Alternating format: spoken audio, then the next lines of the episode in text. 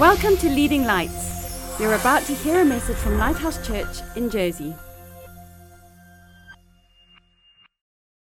Right, let me start today by reading Matthew chapter 13 and verse 44. Jesus speaking, and he said, "Again, the kingdom of heaven is like treasure hidden in a field, which a man found and hid. And for joy over it, he goes and sells all that he has and buys that field." Do you remember about 7 years ago, two men found a treasure in a field in Jersey on the east of the island? They haven't disclosed where, because otherwise everyone would be rushing there and digging that field up. Do you remember the story? Two men, and did you know that they were digging and searching for 30 years to find that treasure? 30 years. Because somebody had said to the one man, a girl had said, "When I was a little girl, my dad, who was a farmer, gave me some coins that he found in the field. And this man thought, maybe there's treasure buried in that field." And for 30 years, him and his friend went and dug and used a metal detector to try to find the treasure in the field. And when they found it in June of 2012, it was the biggest hoard of Celtic coins ever found. 70,000 coins and jewelry and gold and all sorts of things. They haven't valued it yet, but they think it's worth at least £10 million, maybe more. And they haven't decided how much the men are going to get and how much the owner of the field is going to get. But for 30 years, they went and they looked, they searched. And the Bible says that the kingdom of heaven, this kind of thing that we're doing right now, is like a man who realized there was a treasure in a field. He didn't own the field, but he wanted it. And so he went away and he sold everything he had and he bought the field just so that he could get the treasure. Who's the man? What's the field? What is the treasure? I want to tell you something amazing. The man is God. And the field, in our instance, is the beautiful island of Jersey. And the treasure is you. How is that for an amazing story? The Bible says that God looked at Jersey and he saw a field.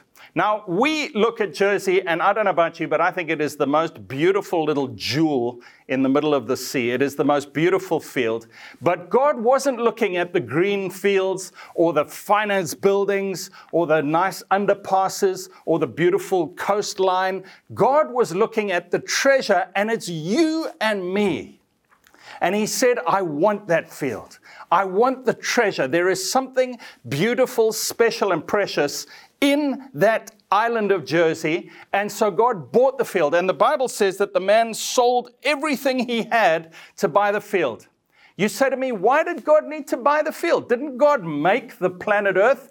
Doesn't the Bible say God owns the cattle on 1,000 hills and everything in the earth? Yes, but man had delegated authority over planet Earth, and he'd given it away to a shady dealer called Satan, and Satan was called the ruler of the world until Jesus came along. And so Jesus came and he bought it back.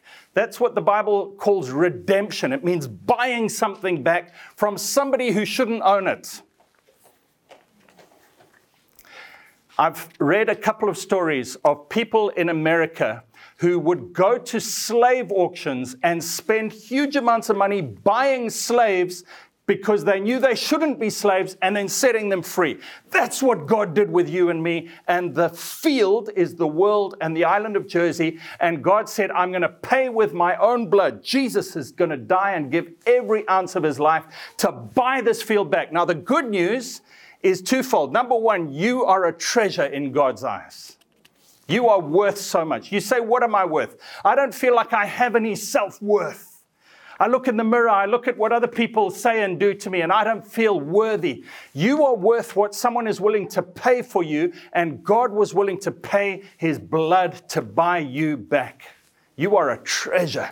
You are precious to God. You are more precious than anything else on the earth. He saw a treasure hidden here, and he said, "I will buy the earth back by giving Jesus' life."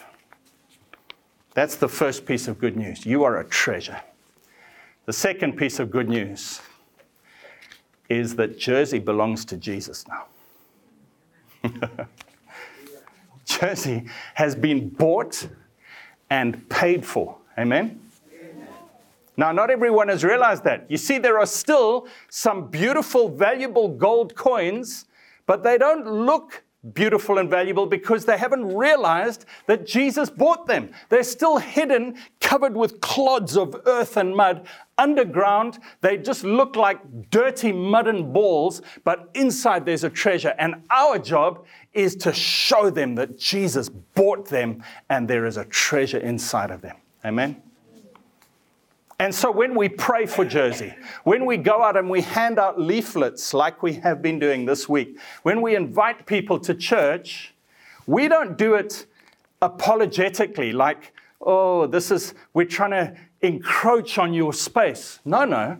We do it enforcing the rightful ownership of God over this island. We say, we know who owns Jersey. We just need to let a few people know about it now. We serve the owner of this island, Jesus. Amen? The devil doesn't own Jersey. And when we pray with confidence and faith. We declare, Jesus, your blood has paid the price for this island and for my relatives, for my friends, for my workmates, for my children, for everyone. Jesus, you've already paid the price. And then we pray with faith and we start to declare and claim what God has already bought. Amen? Amen. It's wonderful. I want to read you another parable in that same chapter of Matthew, Matthew 13 and verse 31. It says, another parable he put forth to them, saying, the kingdom of heaven is like a mustard seed, which a man took and sowed in his field. So he's bought the field because there's a treasure in it. How is he going to get the treasure out? He puts a mustard seed in there. Isn't that an unusual way of getting coins out of the ground? You see, the amazing thing about God is right at the start, he gave humans free will and he worked with them to say, you choose and I work, and we work together. And he's never changed that principle right up until now. Even though he's bought the field and he owns you, he puts a mustard seed in the field and in you of his word and faith. It's a tiny, mustard seed is the smallest possible seed that the people in the Bible knew about. It was the tiniest particle they knew about. And it says the kingdom of heaven is like a man who put the tiniest particle in that field that he now owns and watched it grow, because God puts something in you. When you hear the word of God, like we're reading today, something happens and a little mustard seed is put in your heart. When you come to church, something happens. This little mustard seed of this new church in the waterfront area. 30 years ago, this land that we're standing on now was under the sea. Did you know that? It's been reclaimed by humans. And we are the first church that I'm aware of that has ever met on this reclaimed land. We're a mustard seed. This little church is the start of something that is going to grow very, very big. Not for our glory, but for God's glory. Listen to what he says. The kingdom of heaven is like a mustard seed, which a man took and sowed in his field, which indeed is the least of all the seeds. But when it is grown, it is greater than the herbs and becomes a tree, so that the birds of the air come and nest in its branches. God's plan is to work with you and me, friends. Yes, unprofessional people, volunteers. We're not perfect at everything we do. We get a little mustard seed in us. And we try our best and we worship Jesus. And what happens is that word and that faith grows within us. This group, this church grows until it becomes something big and beautiful that provides shelter and shade and protection and community. You know what I love about a tree? It's got its roots going underground, yes. But when I look at a tree, especially the silhouette of a tree against the sky, it looks like all the branches are reaching up to heaven to try and touch heaven. Have you ever noticed that? It's like the branches are reaching up. God, we want you. Heaven, we love you. It's like they're reaching up to heaven and they branch off into little twigs and little branches and the leaves. And something that started as a mustard seed becomes something so huge, but it's still made up of little groups of twigs twigs and branches and leaves, and it grows up. And that is such a beautiful picture of a church. We start small. I've been fortunate enough to be part of so many church plants, and they all start small and vulnerable, but they grow to something that provides shelter and strength until there's a trunk in the middle that is immovable, until there's branches that reach out and make a place of rest and shelter for so many types of people. And you just get people flocking and congregating, and you look around, you say, how did this happen? We didn't plan this, but God's mustard seed grows into something that produces life and community and relationships form. And you're sitting on a branch of this beautiful big tree, and you're sitting next to someone who you would never normally talk to in normal life if it wasn't for God. And you say, wow, you're a different type of person to me. And you realize you have God in common. And as you're sitting there and you're talking and you're sharing with other people who are sitting on the branch, pretty soon you realize I've become part of this branch and I'm sprouting fruit. And I am the tree. And I look around me and I see other people, and they have become part of the tree. And we realize after a period of time, maybe even decades, we look back and we say, look what God has done through me. An average person, an ordinary person who had no professional training, but look, this life, the sap of life is flowing through us, and we have become a tree that produces life. Two more scriptures. The next one is 1 Corinthians 3, verse 6. Paul is speaking. He says, I planted, Apollos watered, but God gives the increase. So then, neither he who plants is anything, nor he who waters, but God who gives the increase. Now he who plants and he who waters are one. They are together in unity. And each one will receive his own reward according to his own labor. Isn't that amazing? That even though we are just doing what God has given us the ability to do, we can't boast about anything we've done for the Lord, and yet he gives us a reward for it. It's amazing.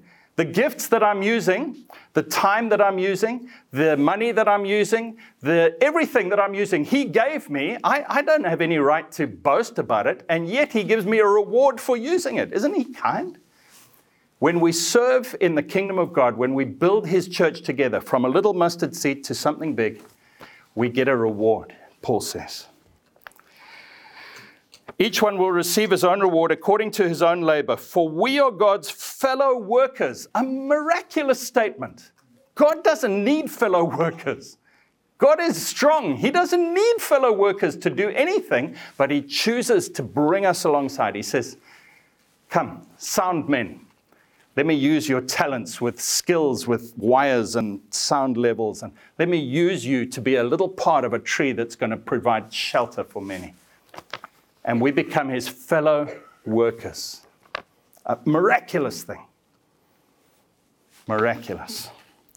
And then it says, you are God's field. You are God's building.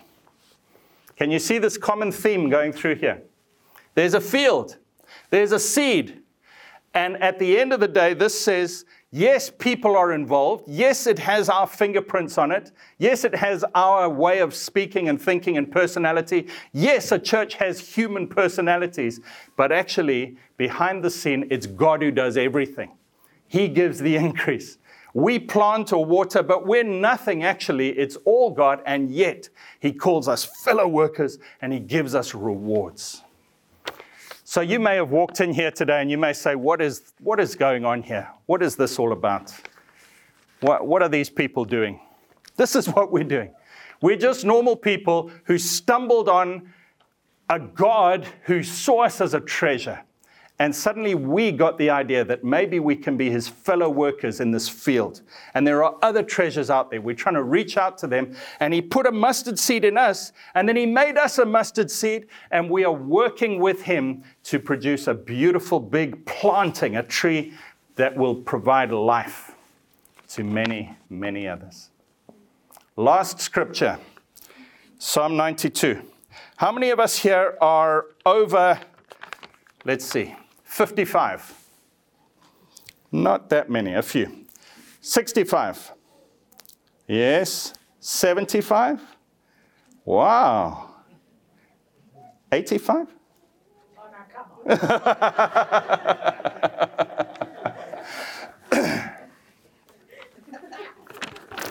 Listen to this. The righteous shall flourish like a palm tree. This is Psalm 92. He shall grow like a cedar in Lebanon. The cedars were these huge, big, beautiful trees in Lebanon, well known all over the world. It says the righteous, that's you, because God calls us righteous, even though we don't think we are. He calls us righteous because we believe in him. He washes us in his blood. He forgives us. He says, you are righteous. He puts a label on you. He says, righteous person. You say, I'm not. He says, you are. The righteous shall flourish like a palm tree, grow like a cedar. Those who are planted in the house of the Lord shall flourish in the courts of our God. They shall still bear fruit in old age. They shall be fresh and flourishing. You see, the amazing thing about this planting of God, this work we're trying to do for the Lord, is it doesn't obey the normal laws of biology and physics and science. It doesn't matter how old you are, you can still be as productive as ever in the kingdom of God. It doesn't matter how poor you are, how oppressed you are, how lacking you are in education, how inexperienced you are, whatever, you put yourself in God's hands. He says, I plant you, and you become the planting of the Lord, and you flourish even in your old age. Even in old age, they are fresh and flourishing. I've been blessed in church ministry to have some conversations with some people who are elderly, some very old. Nobody here is very old, but I've met some very old people.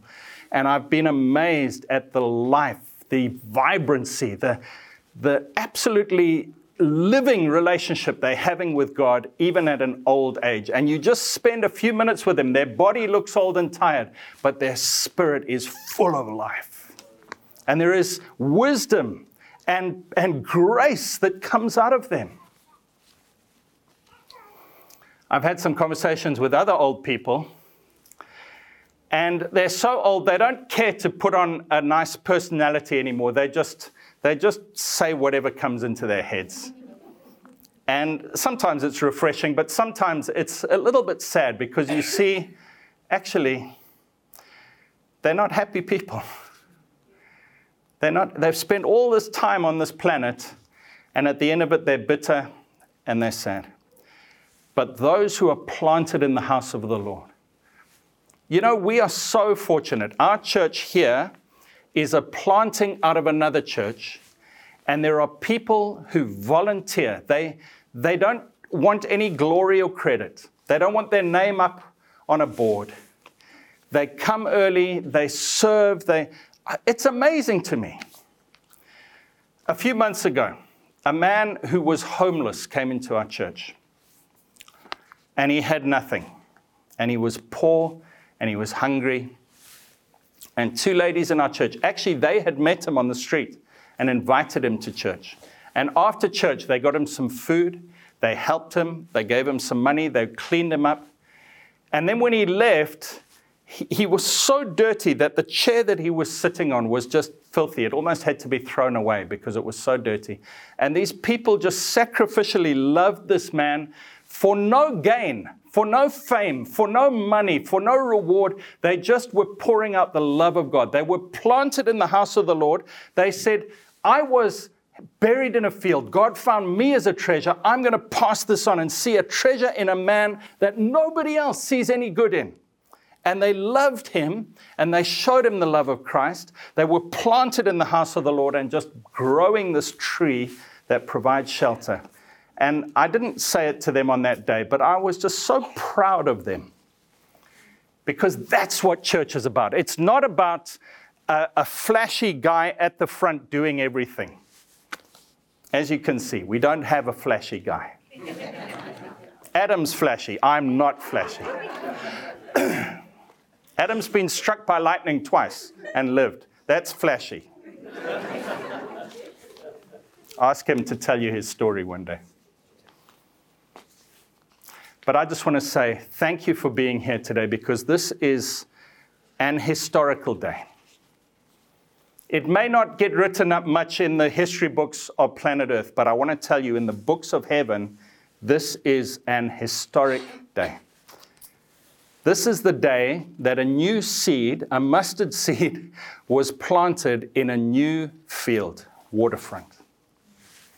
This is a day that some people stumbled in and realized, I'm a treasure, and there's a treasure here, because there's a flip side to the parable. Not only does God see a field and see a treasure, we stumble on the field of God, and we see a treasure in that field, which is God himself. And we say, I'm willing to lay down everything, my life, to buy this, to be part of this thing. It works both ways. And today that is going to happen in some of our lives. And it is historic. Remember this date, the 6th of October, 2019. In 10 years and 20 years' time, we're going to look back on this, and some of us will say, I was there. And when we get to heaven, we're going to see all the ways the branches and the leaves spread out, and the number of lives that were touched, and the people who were rescued from being muddy and dirty in a field and became treasures for our God. The amazing thing about a tree, have you ever thought about it? How the seed takes root and it grows, and then it produces fruit. But each of those fruit now has a multitude of seeds that can make more trees. Have you thought about that? My good friend Phil is here in our congregation today, and he often reminds me that a tree does not grow to an unlimited size. It's got a limit to how big it can grow, but then it must reproduce. And it's the same with churches. God has designed it that we grow to a size, and then we give away the seeds to someone else, somewhere else, and a new field opens up. And we're going to look at the worldwide field, because it's important for us never to become too inward focused. We always got to look out. Amen? So I'm going to pray. Thank you, God. Thank you that you saw us in the field, Lord. Thank you that you didn't leave us buried in the mud, but you bought the field, and you bought us, and you put that mustard seed of faith in us, and you produce life in us. Thank you, God. Thank you, God. Thank you so much, Lord. And Lord, I thank you for this waterfront area and our beautiful island of Jersey, that, Lord, you have bought it, that you own it, and that, Lord, you have a plan to grow something beautiful in this place. We pray for those in the flats and the apartments and the houses and the buildings around us. Even now, Lord, people who maybe don't even realize they need you. We pray, God, that your love would spread out and reach them and touch them and draw them in. We pray, Lord, that you would use us to be open, welcoming arms, a smiling face, a loving shoulder for them to rest on, to bring your love to them. And we pray, Lord, that they would find shelter in this tree of ours, in this place. And God, we declare, we prophesy in advance that this is the planting of the Lord, that this will become like a cedar of Lebanon, a huge and fruitful tree that produces much shelter and life, but also produces seeds that produces more trees. And we declare it. And we thank you for your protection on us. I thank you for your reward and your blessing on everyone who gives so much to this church and works so hard. I thank you, God, for amazing blessing from you. In Jesus' name. Amen. Thanks for listening. Please visit leadinglightsnetwork.com for more resources and subscribe to our podcasts on iTunes. And please consider supporting this ministry financially by making a donation on the giving page of leadinglightsnetwork.com or lighthousejersey.com.